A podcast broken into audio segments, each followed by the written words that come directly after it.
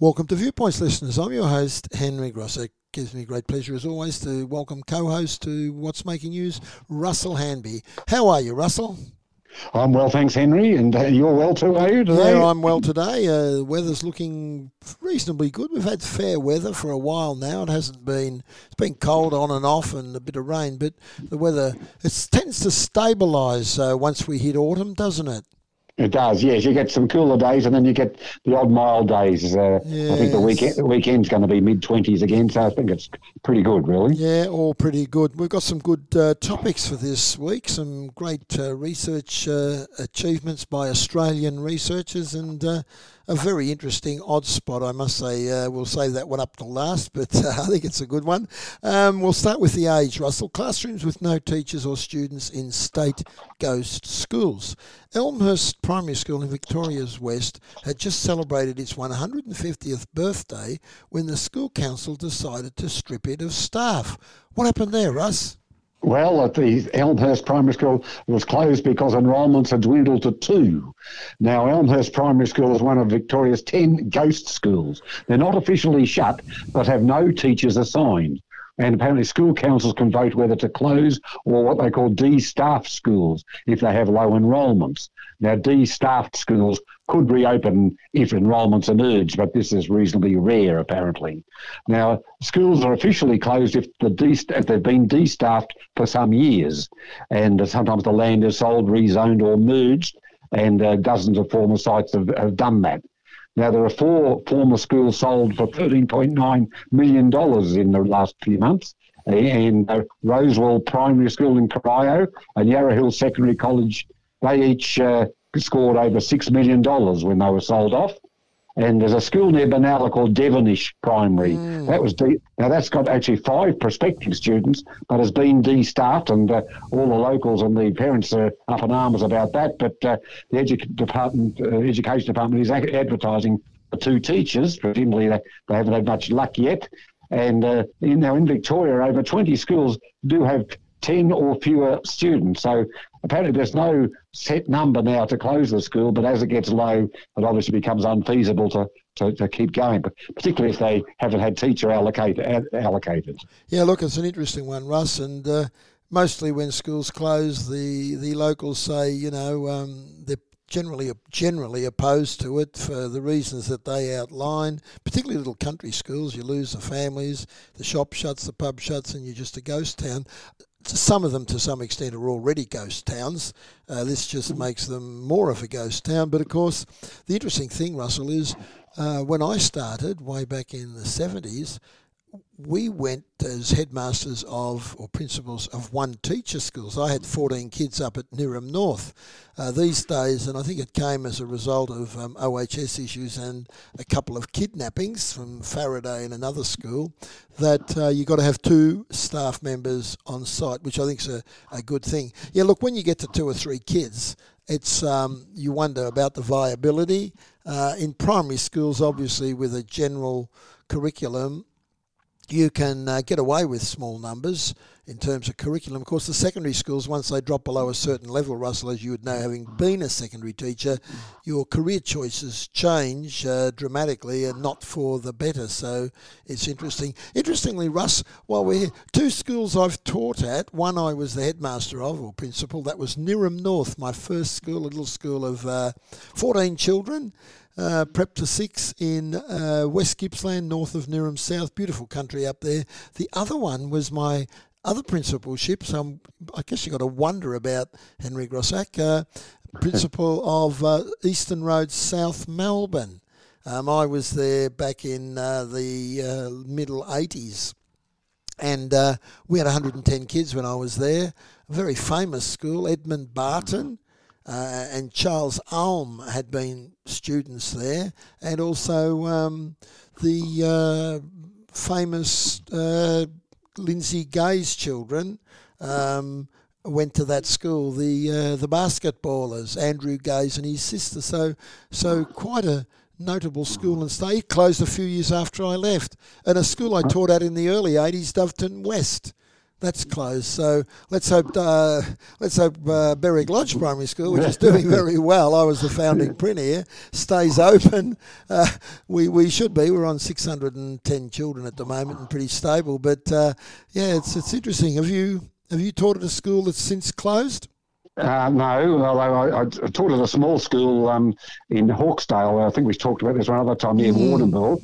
It was the high school only when I was there in the early 80s, and there were 164 students, very small for a secondary school. And in fact, in the physics class, there were only 4 students at that year 12 level. It is hard for those small schools to offer large choices for their senior kids, of course. But now, I think for the numbers, though, they've combined with the primary school, and it's now a P12, has been for many years. Yeah, those sort of things happen. It's fascinating. Yeah, look, it's always sad and nostalgic when a school closes, and sometimes it does have a disruptive effect. But the numbers do, at the end of the long day, dictate, don't they, Russell? They do. And of course, with the small primary schools in the country, when they get to secondary school, they've often got to travel fairly long distances in buses, don't they, to the nearest big high school. Absolutely, absolutely. Now, what's this about air-powered phones? Tell us a bit about that one. Yeah, well, this is news of the day. There's a bit of you listen up and sit up, bolt upright. Melbourne scientists have made a world-first discovery of how to turn air into electricity. Now, this has been covered in both the papers, The Age and the Herald Sun. Correct.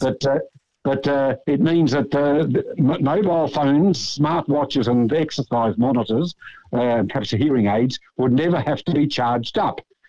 Dr. Rhys Grinter of Monash University, who led the team, said his team had discovered a bacterial enzyme called HUC, I suppose, HUC, which, when in contact with hydrogen in the air, makes an electric current. Now, they've known for years that bacteria do use hydrogen in the air for their own energy to grow and survive, but they've successfully able to harness this, and it worked well in an electric circuit. In other words, I suppose they had an electric circuit and it could power a little torch globe or something, and they reckon it can power small electrical appliances. So they're using the hydrogen in the air to combine with this enzyme, this bacterial enzyme. And, of course, it could eventually be an alternative to solar-powered devices. And because it's a good sustainable source of the enzyme, there's no limit to perhaps how it could go in the future. In fact, they hope the technology will be further advanced within 5 to 10 years. So it can't charge your television or your lights or your microwave yet, but it could be on the way, couldn't it? Absolutely. Now, you've done math science. How do you make sense of that action that this bacterial enzyme called HUC works?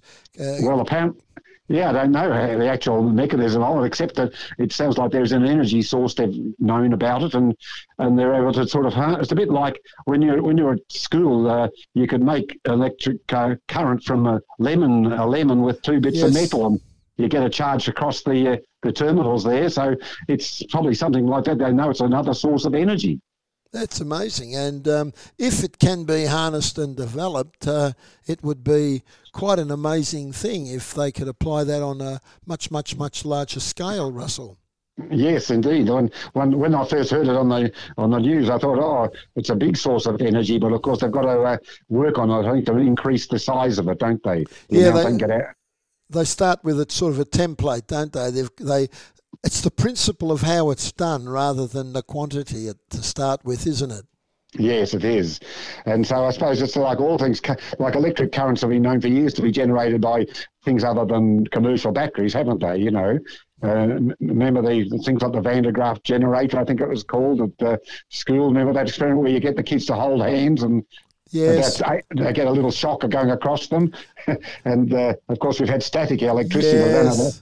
I don't know that that's strong enough to... It can open the arms of a little scientific device, but I don't know how strong the current is. It's interesting that the research in that field hasn't really taken as hold, or maybe it's very difficult, because we've known those things for a long, long time, and it's interesting that only now, and probably by accident, they've discovered that this enzyme does it, and it might actually, particularly when we're looking for alternative sources of clean energy, that it's being developed by these little enzymes. It's quite an amazing occurrence.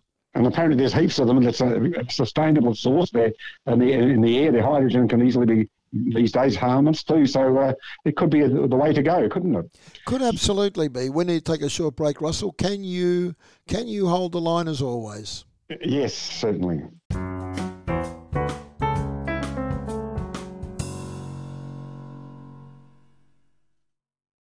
Welcome back to Viewpoints, listeners. I'm your host, Henry Grosser, element of this week's edition of What's Making News with co-host Russell Hanby. Welcome back, Russ.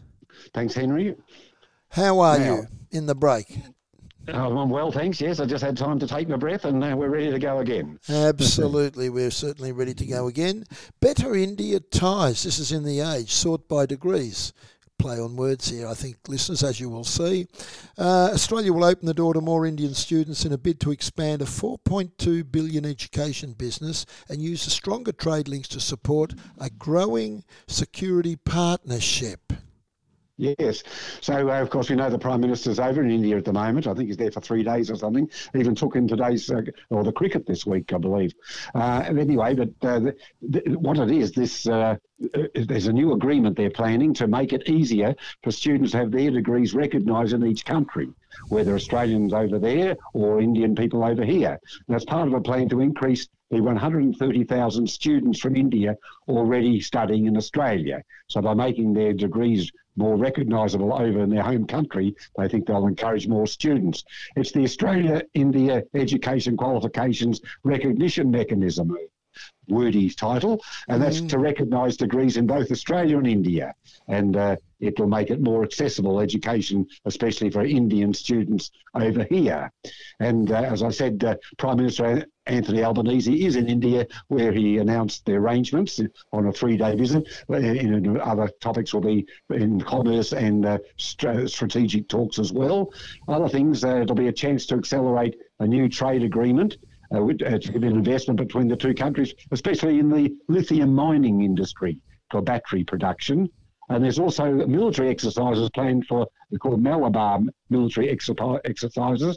They'll take place in August between India, US and Japan off the West Australian coast.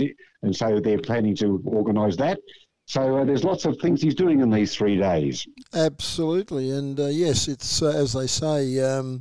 there's about 130 students from India studying in Australia right now, according to University of Australia, the total having recovered to the level it reached before COVID-19. Deakin Uni, on another note there, Russell, they're opening a campus in Gujarat to teach cybersecurity and business analytics. Fascinating. And I know before COVID we had a lot of Indian students here. There were some issues, though, wasn't there, with accommodation and... their safety, and there was a bit of a diplomatic row at one point, or embarrassment. Do you remember that time? Yes, I mean, that was a few years ago now, but like in the last 3 or 4 years, wasn't it? Yes. And they were being sort of victimised by some unruly people, weren't they, some of the students? Yes, and you'd like to think that as we renew those relationships with them in terms of tertiary education, that they'll have nutted out all the things there that may have caused some problems. But yes, look, it's an interesting one. India's a very important Asian country in terms of geopolitical significance, and currently with all the tensions and, you know, manoeuvrings going on between the superpowers, India's certainly a country of trade and security importance to everybody. Yes, and of course the students, they do bring with them, helps our economy a lot, doesn't it? The more students we have, I think it's in the $1 billion mark, I think I read somewhere, you know, that what they contribute.